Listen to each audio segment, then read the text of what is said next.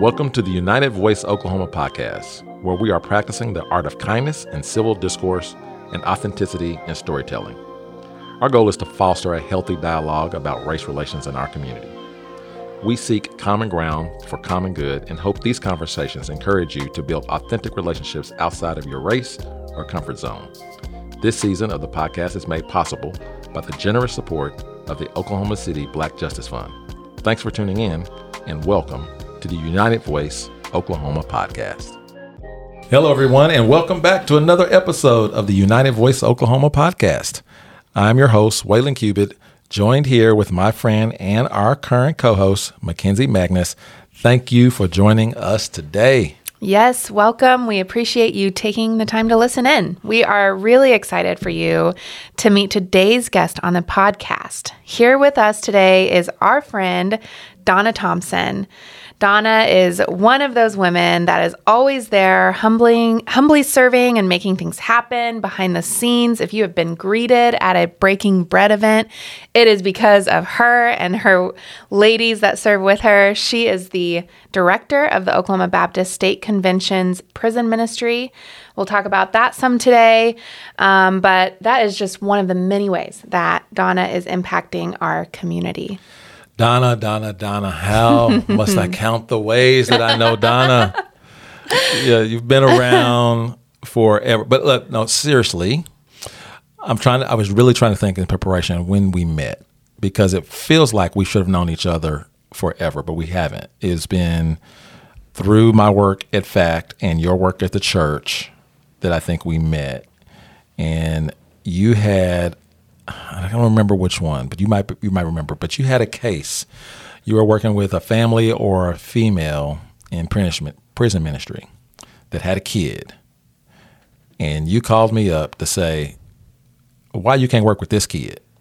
I didn't say I couldn't work with the kid, Donna. I just said I, I, this kid got some problems, and I don't know if I'm equipped to deal with the. No, but you, I need you to work with this kid.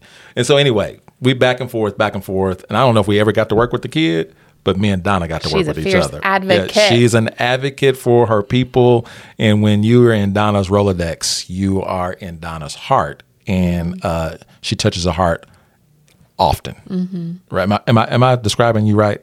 And did I get us right? I think that uh, yes, uh, in, in, regards to the, the child and um, it, you know, and I, I, I really chose you because I had seen you working. I had heard how you work, and then the to be honest, um, one of those children was part of a family member of a child who was in Kojak Central Oklahoma Juvenile mm-hmm, Center, mm-hmm, mm-hmm. Um, and it was my intent to try to get some prevention for the child at home because you know uh, that particular time, you know the child um, that's in Kojak Central Oklahoma Juvenile Center has to come home.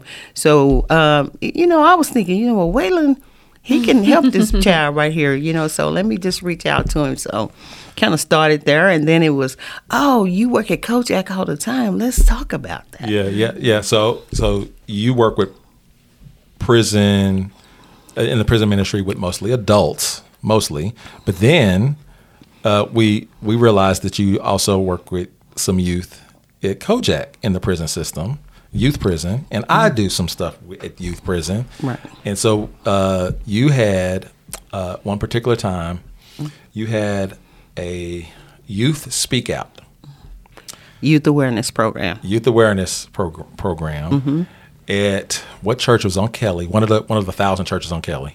Um, they, yeah. That would have been uh, at New Zion, New, Zion, Zion Greater New, New Zion, Zion, Baptist Church with Reverend uh, Tucker at the time, James Tucker. Yep, uh, and I was speaking downtown mm-hmm. with a member from the Obama administration, mm-hmm.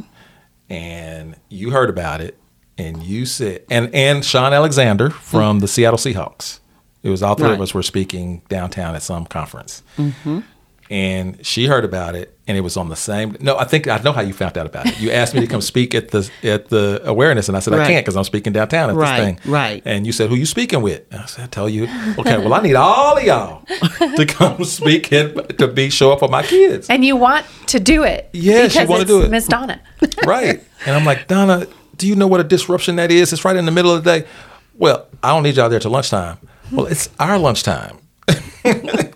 but guess where we were at our lunchtime? That's right. All of us was down at that church, uh, interacting with Love those it. with those groups of kids, and Right. you were surprised that all of the kids knew me instantly when Exactly. we walked, walked in. Exactly. Yeah, Yeah, It yeah. was great. So it was very Yeah. easy to talk to them, uh, and we had great uh, great turnout. And you still Mm-hmm. do that today. I do um, actually uh, only in 2021 due to COVID. Um, we weren't able to, but uh, prior to that, it was, um, I'm not for sure if it's 13 or 14 years. Uh, and uh, the Office of Juvenile Affairs has just been really great about helping um, with that situation because they actually bring the children to the church. I think it was important for the kids to see that this is what happens when you make bad choices. Almost everything I do is called choices because it's all about choices, uh, whether it's kids or adults. And um, so they bring the children there, and so some of the and and, and we're statewide.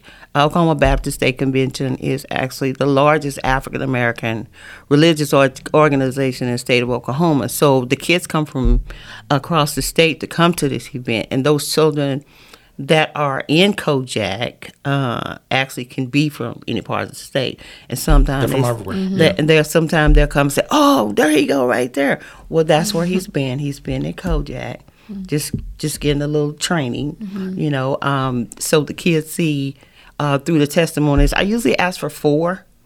Uh, I actually ask for two girls, two boys, different crimes, uh, different races, so that you know we can uh, just let everybody see it doesn't really matter. Uh, each story, I ask them to tell how they were raised.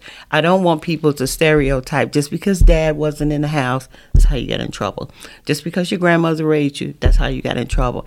Anybody can make a bad choice, and it's up to you to determine which choice you want to make. And, and there are consequences either way. So um, that's kind of how that program goes with, with those kids. It's kind of a um, a prevention to say to keep them from going to prison because if they can learn a lesson in Kojak, um, then they can come back home if the if the home is appropriate.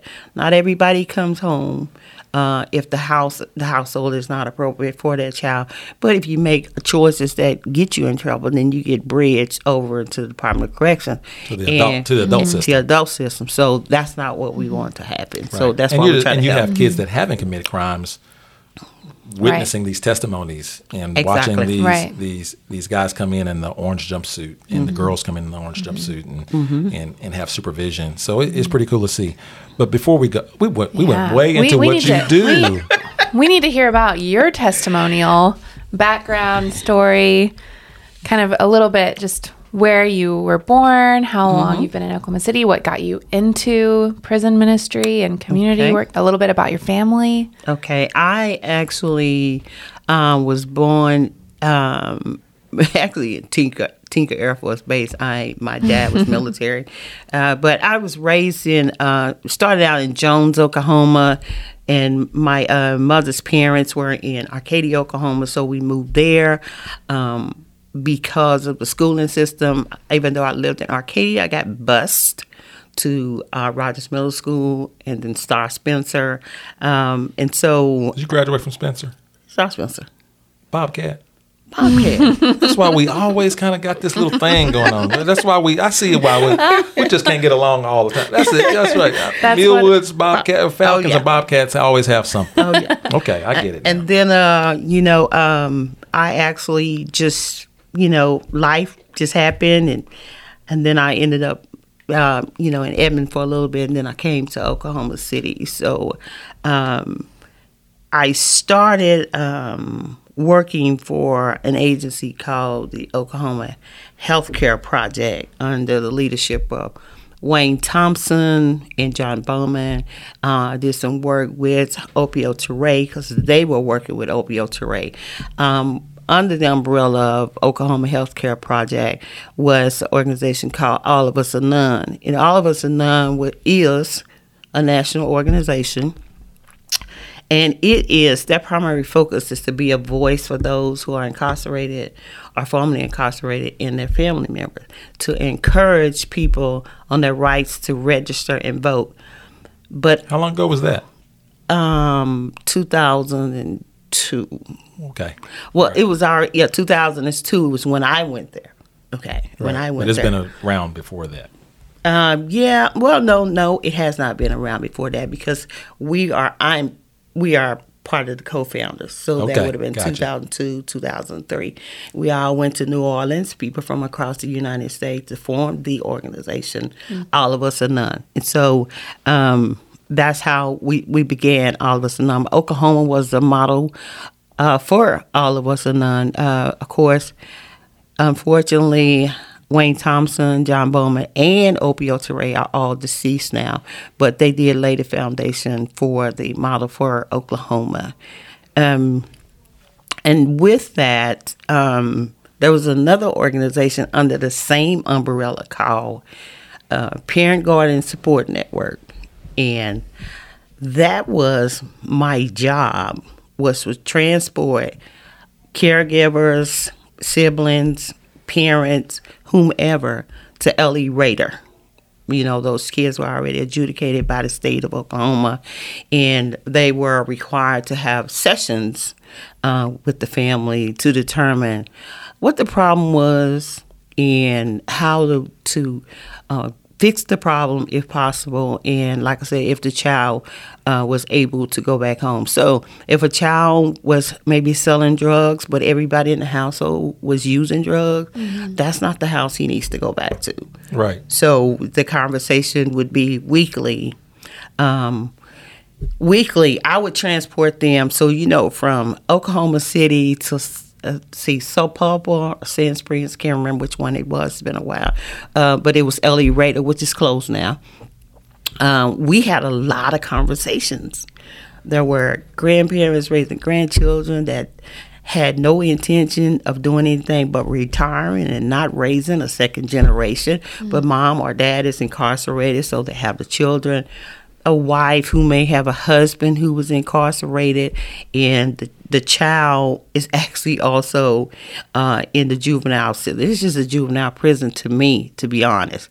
Um, I'm sure it was helpful to the children because a lot of them did go home, but some of them, if they didn't go home, they had to go to uh, a group home or something of that nature if it was going to defeat the purpose of what they went to L.E. Rader for. Um, some of them went home on probation.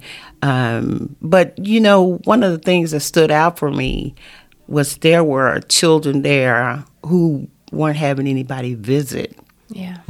So, And connection's important. Oh yeah. So in but in my time, my time that I was there, I would see some of these children. But in the process of developing relationships with these young people uh, who didn't have loved ones to come see them, it's just like um, I I just really enjoyed being there for them. But in my travel, like I said, you know, I remember a grandparent telling me, you know, it's so cold in the house. You know, the window needs to be fixed, or there's not enough isol- insulation, or um, we don't get kicked out because the builders do it. My pastor, uh, Pastor John A. Reed Jr., was the Oklahoma Baptist State Convention president. And as I- Fairview at- missionary. at Fairview mm-hmm. Missionary. Baptist Yes. Mm-hmm. And Church. so, like I said, we're the largest African American organization in the state of Oklahoma. And I felt like the church had a responsibility to help those people. Hmm. And each time I traveled, when I came back, I had a story for him. Let me tell you about this. You know this lady that these kids that and he he would listen. And Do you remember the one story that broke it open? That said that, that got Pastor Reed to say, That's a good "We're question. doing this." What's the Uh, one story? it, it there is not a one there was the consistency of me having so it. many Yeah. that he said, "Okay, listen, I'm only one person. I can't do all of that that you want, but what I will do is, if you want to be over the ministry, or if you want to help, you can do that." So he saw that passion Yeah. you had Yeah. and made a Yeah. way for you to kind of step into that. Yeah. And so I was like, well, I'm not sure if I want to be over it, but I can help. and then he said, well, so uh, there actually was somebody over it. Let me just say that. And th- it was a different, um, it, his life was a little different. And so uh, it was kind of was a struggle at the time. But either way, Reverend Reed uh, said, you can be over it. I started at my church. Um, with with the prison ministry. I really wasn't sure, but I I have to just say this right here. In my the way that I found peace is there was a situation where all of the churches was get together and I was like, you know, we're gonna do this and we'll do that. We're gonna help these people. We're gonna do this and I was so excited. But there was something about people and their reception of prison ministry. But the Lord told me, not nobody else, but the Lord, don't worry about that. Just do what I say.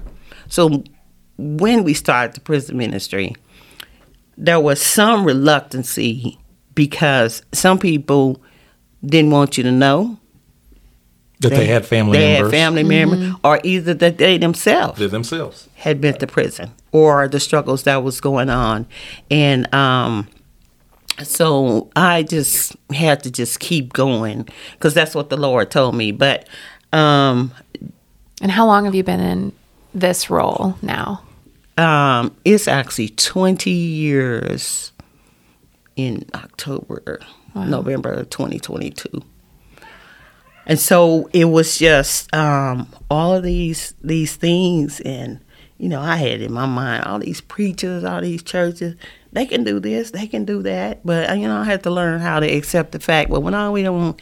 We're we're not um, ready for that. Or, but what happened was, people started coming home from to their church.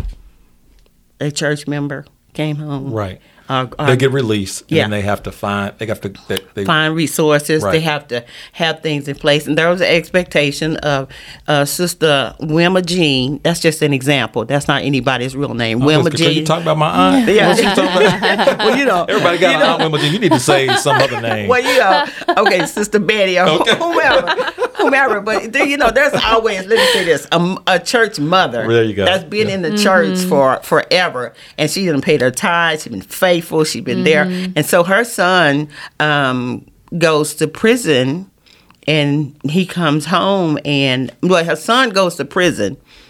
Okay, and she has the children, but she had to take care of the kid. So now she's handling her rent. Now you mm-hmm. can't tell her no because she's a member of the church. She's been faithful. She done paid her rent, but the church can't sustain everybody. Sure. So you need to have some resources to for people to reach out, and so we became that um, for the churches to have that information. And that's one of one of the reasons we have programs. We always want to have vendors.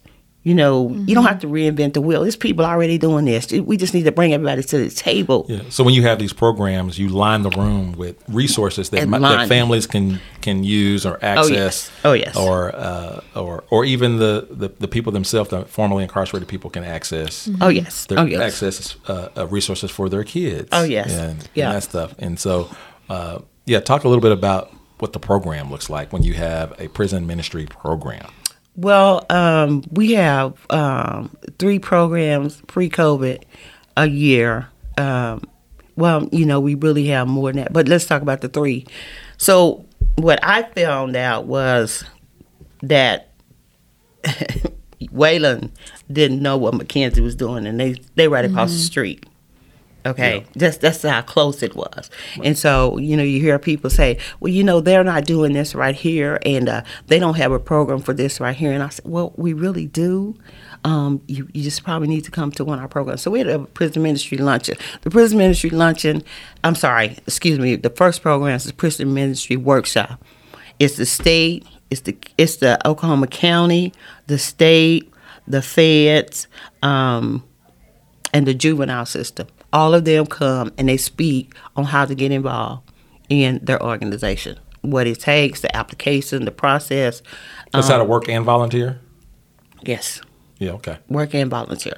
So they provide that information at the workshop, and then we have people from the Department of Correction who talk about. Uh, uh, of course, they're part of the state, the Department of Correction, but their thing is to talk about employment, but also volunteers and the process in order to go inside the prison or uh, whatever they would like to do. And then we have information from the probation, parole, uh, how that works.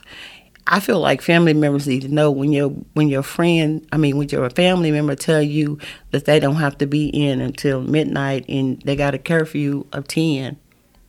You need to know that You know what the what what the real real is. yeah, because you want to help them to stay in order.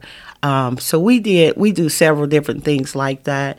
But then we have the youth awareness program. The youth awareness program is, and actually this year is the last Saturday in July. Um, the prison ministry workshop is April 30th, 2022. And prison ministry youth awareness program is July, the last Saturday. I think it's the 30th. But anyway, Yeah, we'll have to put we'll put.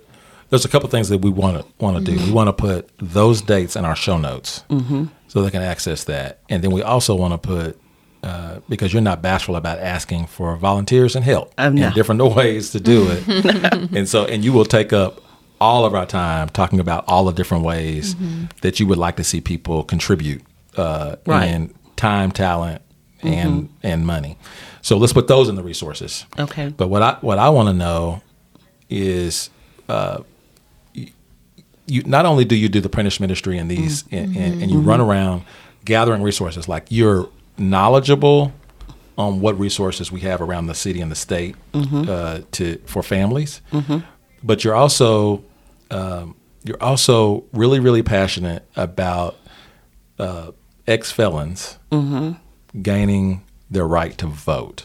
And Right. Mm-hmm. you work with Senator Young on that a little bit. So talk about, and I know it's kind of complicated because I always have to call you. It's like, wait a minute, what was the, it was this many years and that many, but you, but you're my walking resource. So talk about where the passion for voting rights uh, and red, voting registration comes from. Okay, that origin came from my original position with Wayne Thompson, John Bowman, and Opio Toure. That was um, our our goal was to get people to register to vote in their families, but also educate people who are incarcerated to know that they could register to vote. It's so much misinformation.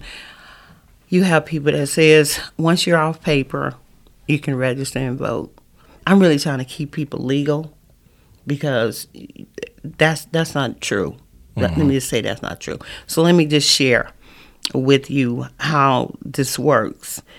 Um, the Department of Corrections and the Oklahoma State Election Board have different rules. They're two different state agencies, and you can't put them together regardless of what you think because the Department of Corrections, if you have a conviction and they give you probation, it, it and we're gonna use a number, ten years.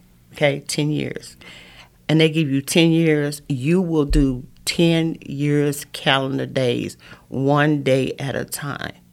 On the paper, on paper. Yes. But you this is not in prison. This is you're in the streets. You're not You're already, mm-hmm. you're out. you're out. The, pro, the, the physical time in jail is over, Yes. but the probation time continues. Well, you you're not in jail. Okay, from the date everything starts the date of conviction. Okay. I get convicted today. You get convicted today. The judge gives you 10 years. 10 years. Okay. Probation. No. Yes, probation. Okay. Okay. 10 years from today to the date you will be on probation. So I never have to go to jail. I was sentenced to probation. Yes. But 10 years probation on a felony conviction. That's right. So that means you can't vote. Not at that time. Okay. So Until the 10 Wait, wait, years yeah. is up. the 10 years is up. But you you won't have a choice. Well, yes you will because you can choose to do it. But legally you have to wait all 10 years, okay? You have to wait all 10 years. State election board says um, the form originally said, I have not been convicted of a felony, and if I have, the amount of time of the original sentence has expired, which is the original sentence. Everything is date of conviction and the number of years, and you just add them together. That's the simple formula. You don't need to have any other discussion. And how many years past that makes me eligible vote? The day that that's over, I'm yes. eligible? Yes, Okay. actually, the next day. The very Yes. next day. Yeah, you're eligible to register at that time. Okay. Okay. But the difference in going to prison is that that same 10 years, you can, because you accumulate credits, good time, days off, all of that out of the 10 year sentence, it decreases your days. Mm-hmm. So you can be completely through with a 10 year sentence in about five years and totally discharged. Mm-hmm. Discharged meaning we are through with the Department of Corrections. We are not having to check in anywhere. Everything is done. Okay. So when you make the statement that you uh, can register and vote once you're off paper, that's not correct because you did you had a 10 year sentence and we'll say that you finished it in five, you're off paper. But the state election board says you have to wait the whole 10 years. So you have five more years to go. And to do otherwise is another felony Yes. or not. yes. Yes. Yeah. It's, it's, it's, To mess up. It's, it's, it says that, you know, in the oath, it tells you that you, it's like you're committing perjury. Mm-hmm. Okay. Uh-huh. So people have to understand when you're eligible to register and vote. In an effort to fix this and bring clarification, the wording actually says this. Now, let me say this before I start. I don't use any of this language. I only use date of conviction and number of years. It's been confusing for so many years. I don't use anything else. But this says, I have not been convicted of a felony, or if I have been convicted, I am now eligible to register to vote as I have fully served my sentence of court mandated calendar days, including any term of incarceration, parole, or supervision, or I completed a period of probation as ordered by any court. Did y'all understand that? Okay. I, you lost me a little bit. I'd have to have a highlighter and go back and go slower. Yeah. And so, um, and that's kind of um, uh, one of the reasons why we try to make that real clear. Leave that alone. But this is what I hear, you know, when uh, when I'm talking to people about registering to vote, and they say, "Oh, uh, I have a feeling I can't vote." And I go, "Well, maybe you can, because there's some." They go like, "I'm not messing with it. Right. Mm-hmm. They don't I'm not even want to messing with close. it. I'm mm-hmm. not taking a chance. Mm-hmm. It's too confusing." Yeah. I'm on top of the fact They that I know think how complicated it's, the it's, I don't want to take a chance, and then I'm not real sure about the issues to be voting for anyway, and then my vote doesn't count. You know, you get all of Yeah. that. So Yes, this yes. this confusion Mm-hmm. really keeps people out of the ballot box, and that's what bothers you. Well, the people, a lot of the people, if you think about Senator Young in the videos that we make, those people are examples of those who have been incarcerated uh, and have felony convictions, and they are um, them not being able to register and vote. So, um, like, let me be an example. There's a guy who actually um, had not. He got convicted in 1991. He got four years. And so he was eligible in 1995. And this story that I'm telling you about is actually a case of the last election. And he had not registered and voted since 1995 because he didn't know. Mm-hmm. So uh, he just was able to register and vote mm-hmm. at the last presidential mm. election. But he's just one of many. I had a gentleman hadn't registered to vote since 1968. He didn't know. So we get out there and we try to make an effort to let people know about their rights to, to register and vote. And it's a continuous challenge because people have their own perception. Oh, you just have to wait uh, five years until you've been out. Oh, you know, people have that. And so as long as we having people to have their own version of that, um, it's, it's, it's, it's a challenge. So Senator Young, I know that people will listen to him, but he's always been an advocate for people to register and vote mm-hmm. when he was a pastor, and so uh, he he just continues uh, with that uh, helping us out. We, um, I'm the executive director for an organization called Working Together for Change Ministry, uh, and that's our, our focus is to actually register people who have felony convictions and know their rights. And so, uh, we're going to continue to make videos and get information out there mm-hmm. um, to people, you know, so that they can do that. In my effort to um, to do all of this. Um, I have a son, and he is like um, he's twenty. He was twenty seven. He was diagnosed with ALS. Um, actually, it will be eight years in January, and um, so I had to take that time out to make sure that I can be mama. Mm-hmm. Right. Right. you know, mama and be there for him. It is a monster of a disease, and many people don't know about it. It used to be um, actually most people were 40 and older and Caucasian, but um, throughout the years, many people um, have been affected by it, and he's one of them.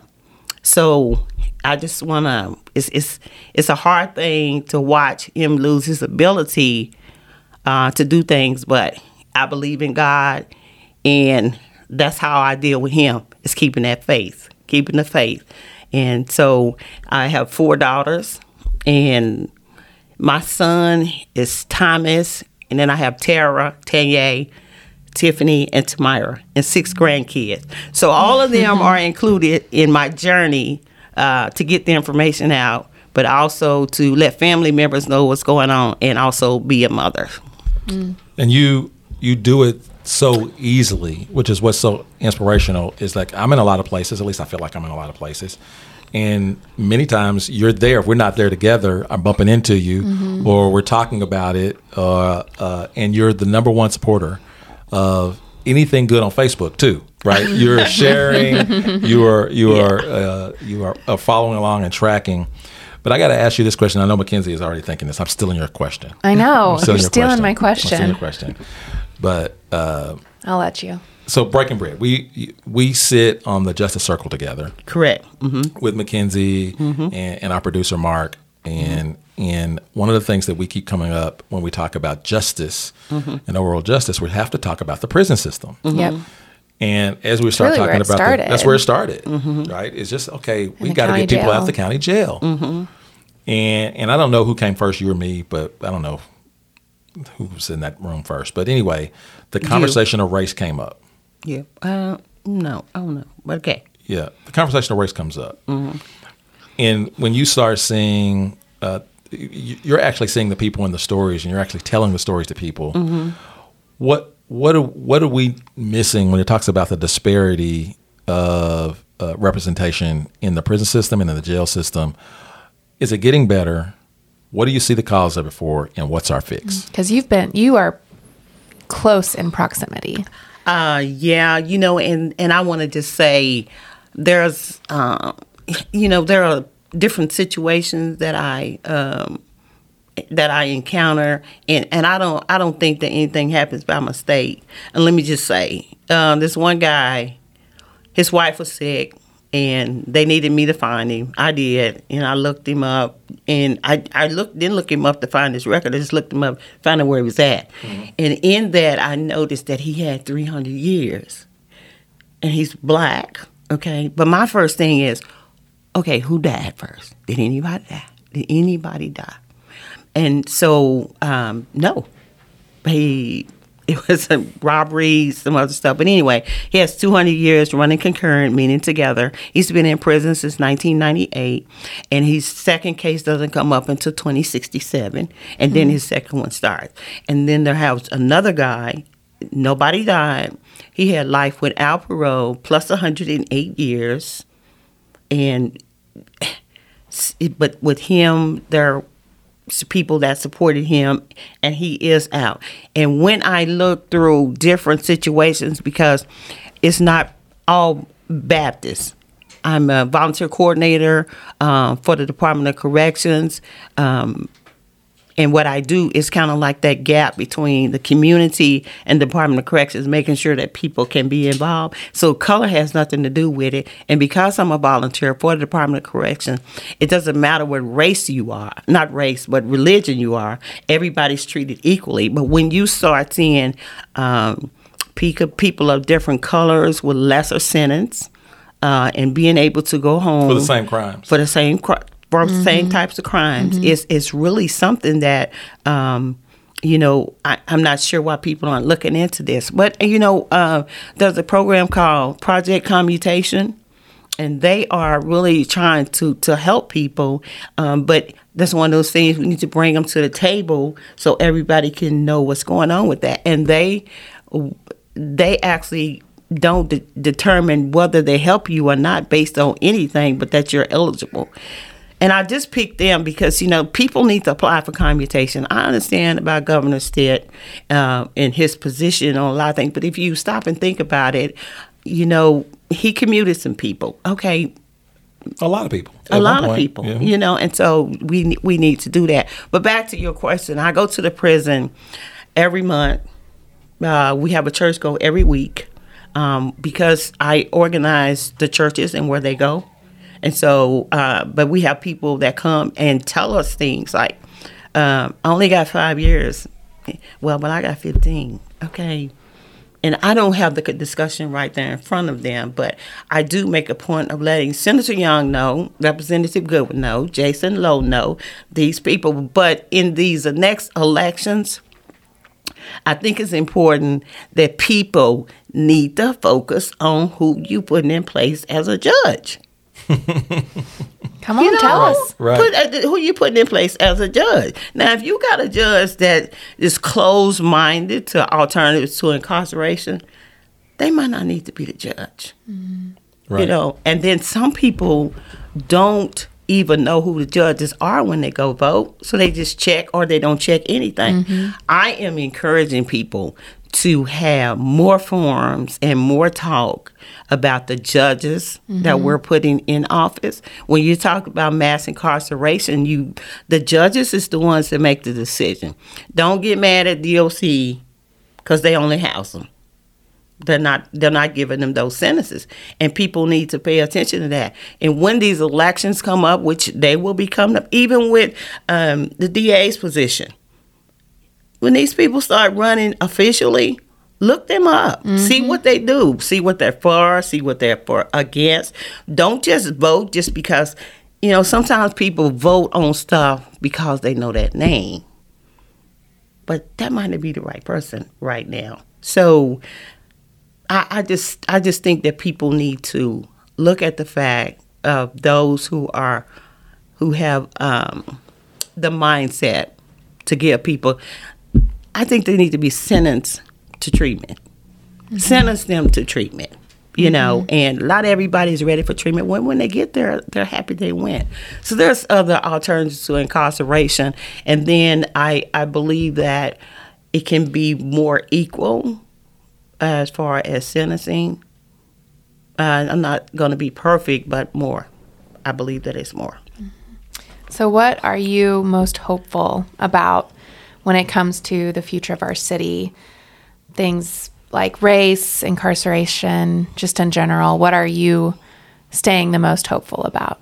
Um, that um, you know we can uh, really stop looking at color so much, black and white, brown, Asian, whatever. You know, I think that we need to just look at people. One of the things I found out in doing prison ministry is, and in church, you need to, you don't know their story. Mm. You need to listen to their story. Mm-hmm. Because some people have just blew me away. Um, you know, people who continuously use drugs. One person told me that he was sexually assaulted at five. Yeah. I can I couldn't even fathom that. But you know, you, just really need to listen to people's story.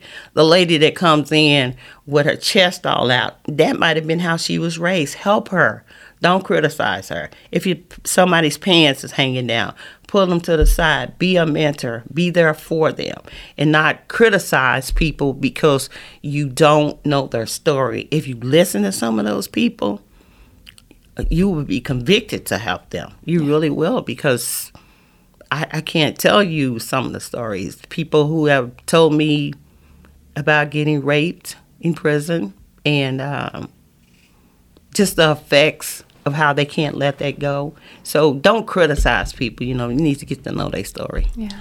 And I am so excited uh, to have learned your personal story. I see. We, I mean, you're in these streets. I mean, you are you are in these streets, and everybody knows who you are. Everybody, you have everybody's phone number. You use it. you use it, and uh, and you get things done. Those not only uh, not only do you use it, but you get things done, and that's the and you're relational because relational people want to know other other people's story. Yeah. Uh, and I appreciate the fact that you work so closely with the Justice Circle and kind of keep us from mission drift, right? And keep us uh, focused on what the actual mission is, which is justice for all. Uh, and so I just want you to know that we see you, we hear you, you're valued, Very and all the things that you do and the stuff that you do is really, although you never ever really see. Uh, Donna dirty. She's always clean. She's always whipped. Her got nails is always heels. together. But you're doing the gritty in the streets work, but nobody would ever know it just looking at you. It's pretty good. Here's another thing I want to say: is that uh, you're inspiring in a way that you're not only serving us in the community, but you're serving your son and your family, who uh, uh, is health is not getting better; it is getting worse because of ALS, and you're watching him before your eyes. Uh, lo- I mean, we've seen pictures of him robust and a basketball player, and and just this last week, pictures of him, you know, really thin and in a, in a, in a wheelchair, and yet you're still here with us today, and yet you'll pick up the phone when I call, and and I know that you'll pick up the phone when he calls or when he has needs, and I don't know how you uh, get. They, I don't know why we call you Donna. We should start to call you Superwoman, Well, right? we gotta just call you Superwoman. no, actually, you know, my son is um, he's he just says it's about making memories, and he asked me. Um, really he was like well you know can we just go to the cotton bowl? If he wants to go to the cotton bowl and we get tickets I, that's just something anything that can keep him happy you know. Uh, you know we we're we are aware of the disease and but my son is such a great guy. He said when he first got it he said i will not let this dictate my life. And so he keeps as much normalcy as he can. He does all kind of things with his family, his boys and his wife, and just just doing a whole bunch of things. So, um, if it what, but you know, his mother-in-law, uh, her side of the family, uh, my children, and he has gobs and gobs of friends. Everybody loves Tea Time Thomas. You know, he's his heart is just that big, and it's always been that way. So, you know, he always there are people that are just willing um, to be there for him. Um, but before I finish, I have to say thank you to all of the churches because I like I said I had some reluctancy, but now they are so so supportive. They're there. They send their their church members. They they tell their families, and you know, and I have this thing with some of them. You just go preach one time, and if you don't like it, then I won't bother you no more. I haven't had anybody that didn't want to go back, and so it's just um, not just in the churches, but even there are people out there in the streets that come and want to support. So, uh, Oklahoma, if you live in Oklahoma, you either been to prison know someone been to prison, related to someone been to prison, or help pay the five hundred million dollars that it costs to house them. So nobody's exempt. Right. You We're can't say you All can't of say us- it don't have nothing to do with all of us or none of us? All of all of us or none. Nobody's exempt. So you and you know, and because of the way we lock up people, um, you look around and it could be somebody in your family. So I just encourage people to do whatever they can. Please register and vote. Please register and vote. Put people in office that will help you in our community. That's right. I love it. So you guys got to do us a big favor. You got to share this episode with your friends and your family. You got to uh, uh, rate it on Apple Podcast, do all of that kind of stuff. And we're going to be back with some more episodes. But Donna, once again, thank you so much for being here. And you know what? Have a wonderful Christmas, It's Mackenzie. Christmas time. That's it's right. Christmas It's time. Christmas. It's Christmas. It's really cool. Oh man. Yeah. It's Some Christmas. more memories. Oh yes, some more mm-hmm. memories. Some more Yeah. memories. So as always, seeking common ground for common good. I'm Waylon Cubitt, And I'm Mackenzie Magnus. and this is the United Voice Oklahoma podcast. And we'll see you next time. Bye. Thanks, Donna. Bye. Thank you. Thank you for listening to the United Voice Oklahoma podcast. For more episodes, subscribe on iTunes or your favorite podcast app. And if you like what you hear, leave us a review. Please share the show with your friends and family. It really helps us to get the conversation out to more people. This podcast is a production of United Voice Oklahoma, one of the initiatives of the Stronger Together movement, and is produced by OKC Good. This current season is made possible by the generous support of the Oklahoma City Black Justice Fund.